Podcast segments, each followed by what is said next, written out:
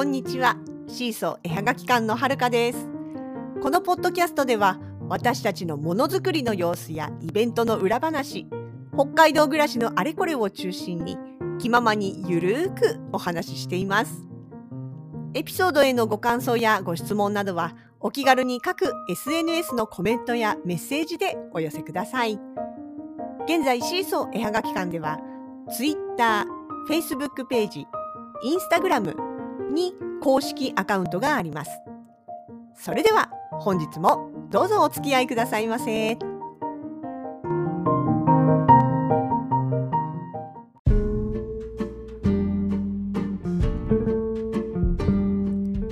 2022年3月の15日火曜日ハンドトゥーハートの2日目でございました。2日目イコール最終日ということで。今日もですね同じ札幌市民文化芸術交流センターソーシャルスクエアの1階でですね続き、え、2日目を迎えておりました。ちょっと一部の作家さんが入れ替わってなので、まあ、2日連続でね来てくださった方あの遊びに来てくださった方もいらっしゃったりしてねいろんな人に会える2日間となりました。でねその2日間といえばうち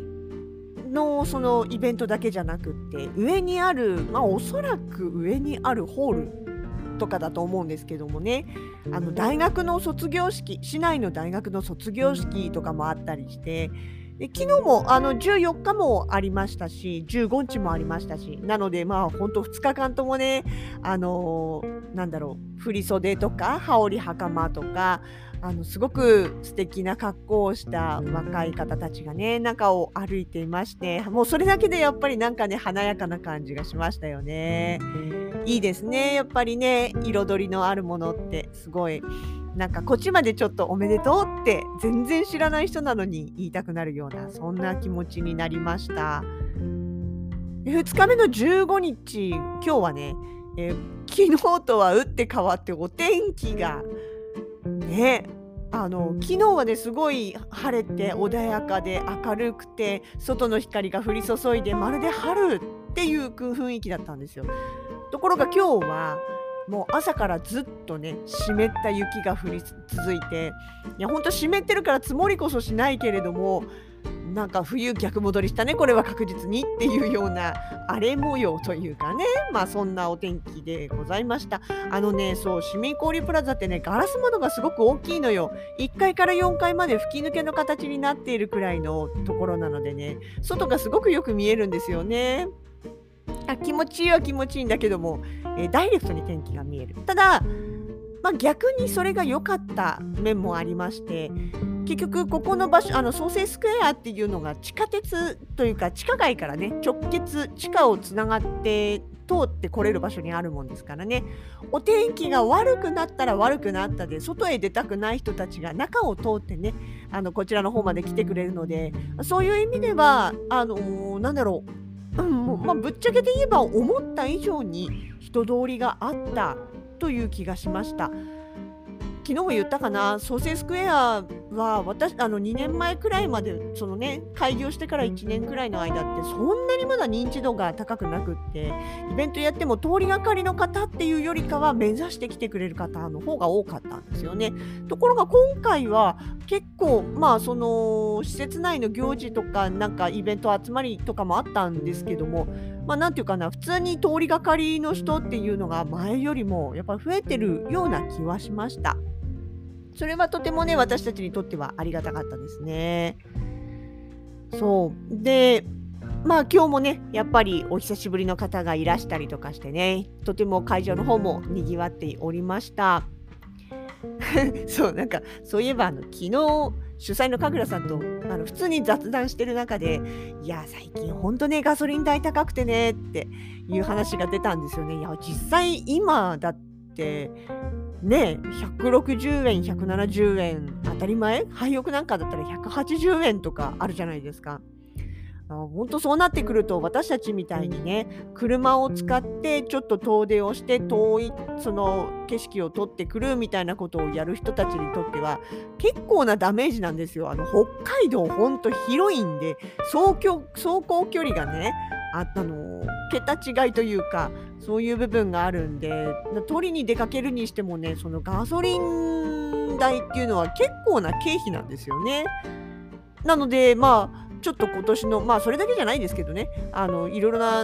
あのなていうかな仕事とかの兼ね合いもあってっていうこともあるんだけど今年の冬結局あんまり遠出はできてないんですよね。なんていう話をしてたらかくらさんが「分かった」あの撮影に行った時にライブ中継すればいいんだよって言って。でそのね今ここに撮りに来てますっていう感じでこういろんな風景を見せながらねあのライブで生配信というかやってでそこであの素敵な景色をお届けしてますあのぜひ支援してくださいって言ってスパチャあのいわゆる投げ銭ですよね投げ銭でガソリン代投げ銭してもらえばいいじゃんみたいな。でその投げ銭をもとにありがとうございますって言ってまた旅を続ければいいんじゃないみたいな話が出てそれはそれで面白いよねって言いながらそういや神楽さん昔からあのあのなんだろう旅でっかいバスでみんなで旅をしながら販売しながら旅をしながらっていうのをやりたいなってキャラバンみたいなことをやりたいなってずっと言ってるよなと思って。まあそれの何て言うかねあのちょっと新たな形なのかねなんていうまあそんな話もしてましたけどもね。まあ、面白いですよね。実際にできるかどうかは別として、なんかアイディアとしてそういうのも今時ならありなのかなってちょっと思ったりはしました。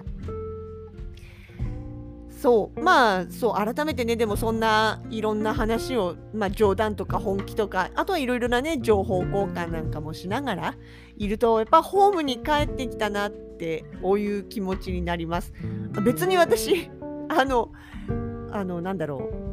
ハンドではスタッフでも別にないので一出店者には違いないんですけれども。まあでもやっぱり自分たちの中では一つあのハンドというか、まあ、クリエイティブマーケットの主催するイベントっていうのはホームという感覚があるのかなっていう気はしてるんですよね。いろんなところに出ていても、まあ、最後に帰ってくる場所っていうかねいいいい場所っていうのかねなんかそういう感じを改めて思いました。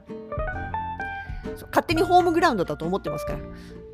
そうあのね例えば札幌ドームとか東京ビッグサイトとかねそういうところでやるイベントは本当に大規模ですしね。すごい楽しいです。それはそれですごく楽しいし、まあ、ただ結構緊張もするというか程よい緊張っていうのもありますしね。どっちかっていうとこうなんかね参戦戦ってるっていう気持ちの方が大きいかな。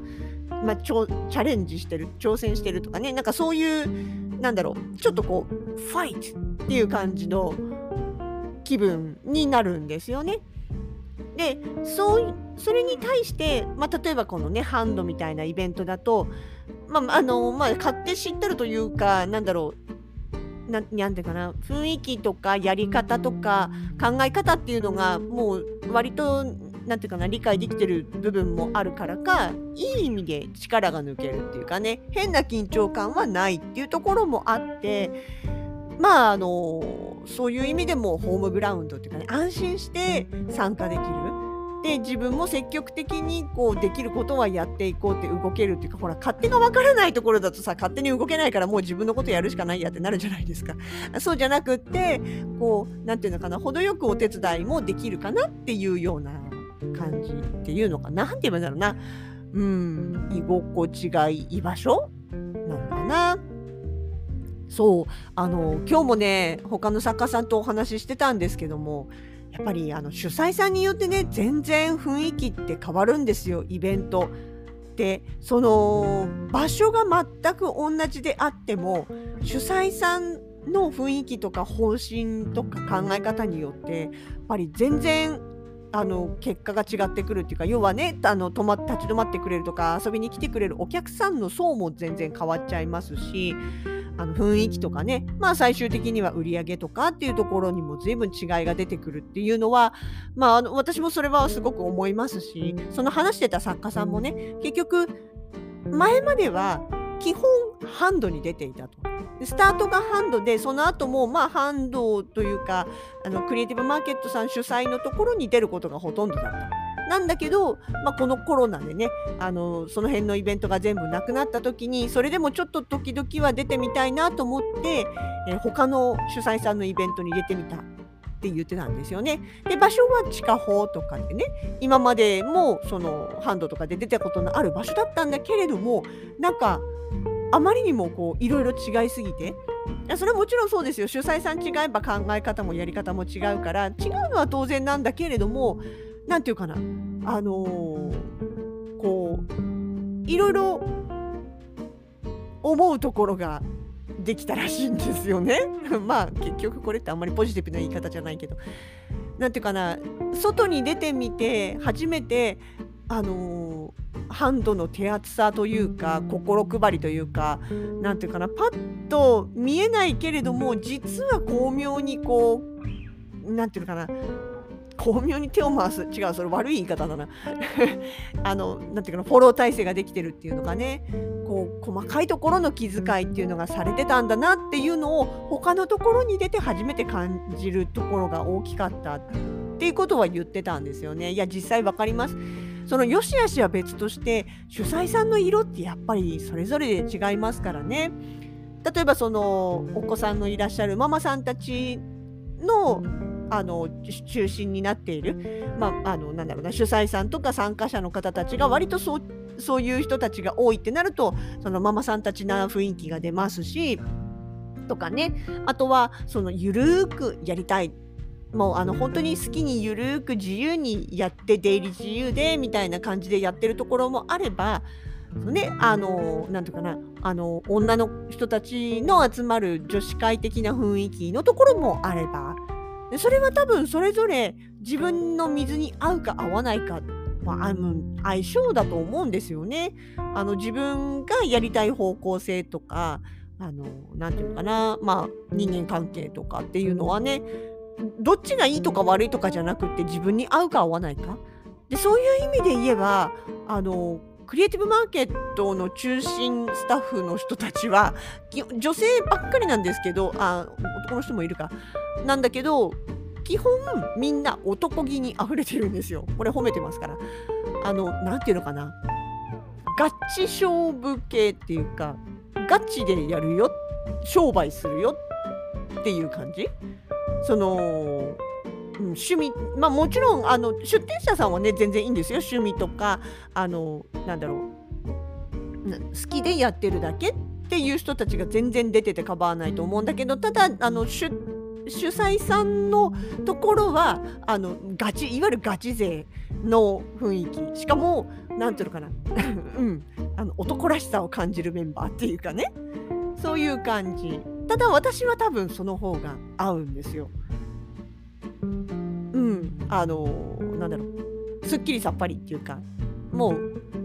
言うことは言うしやることもやるしふざける時はふざけるしみたいなね。ででもみんな本気でマジだぜみたいな。なんて言うんだろうそれ。そうそうそう。で、うん、その水が合ってるから私がその居場所が好きなんだろうなとは思います。あとはねそのクリエイティブマーケットさんとは全然雰囲気違うんだけどそれでももう私はすごくもう一つのホームだなと勝手に思ってるのがあのさやはなさんのやってるセレクトマーケットさん、うん、あそこはあそこでまあなんだろうさやさん全然あまあでも意外と男っぽいかな。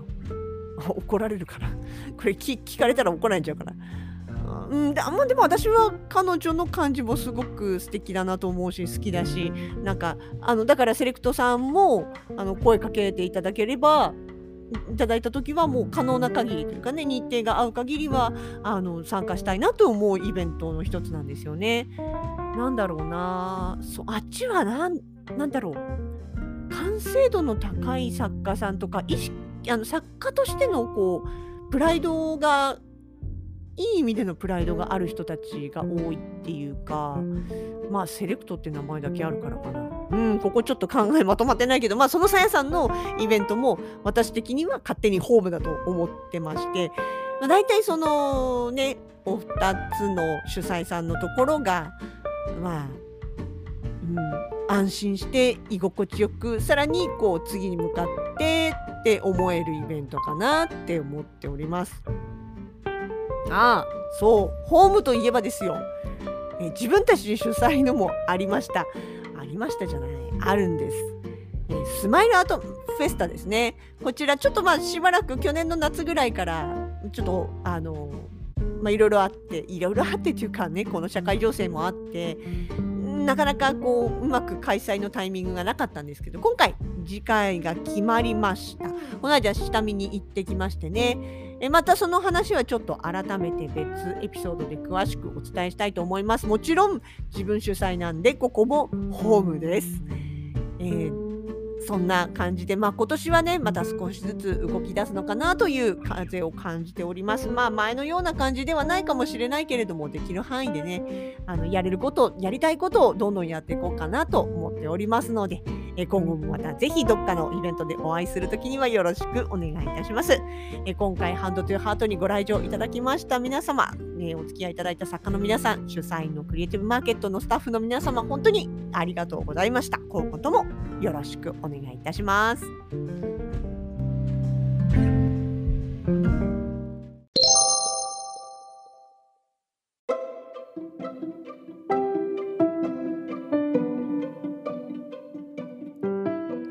今日もポッドキャストをお聞きいただきありがとうございました。シーソーのラジログでは皆さんからのご感想や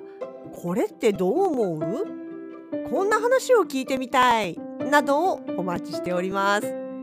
各 SNS へのコメント、メール、ダイレクトメッセージなどでお気軽に声かけてくださいね。それではまた次回に。お相手はシーソー絵はがき館のはるかでした。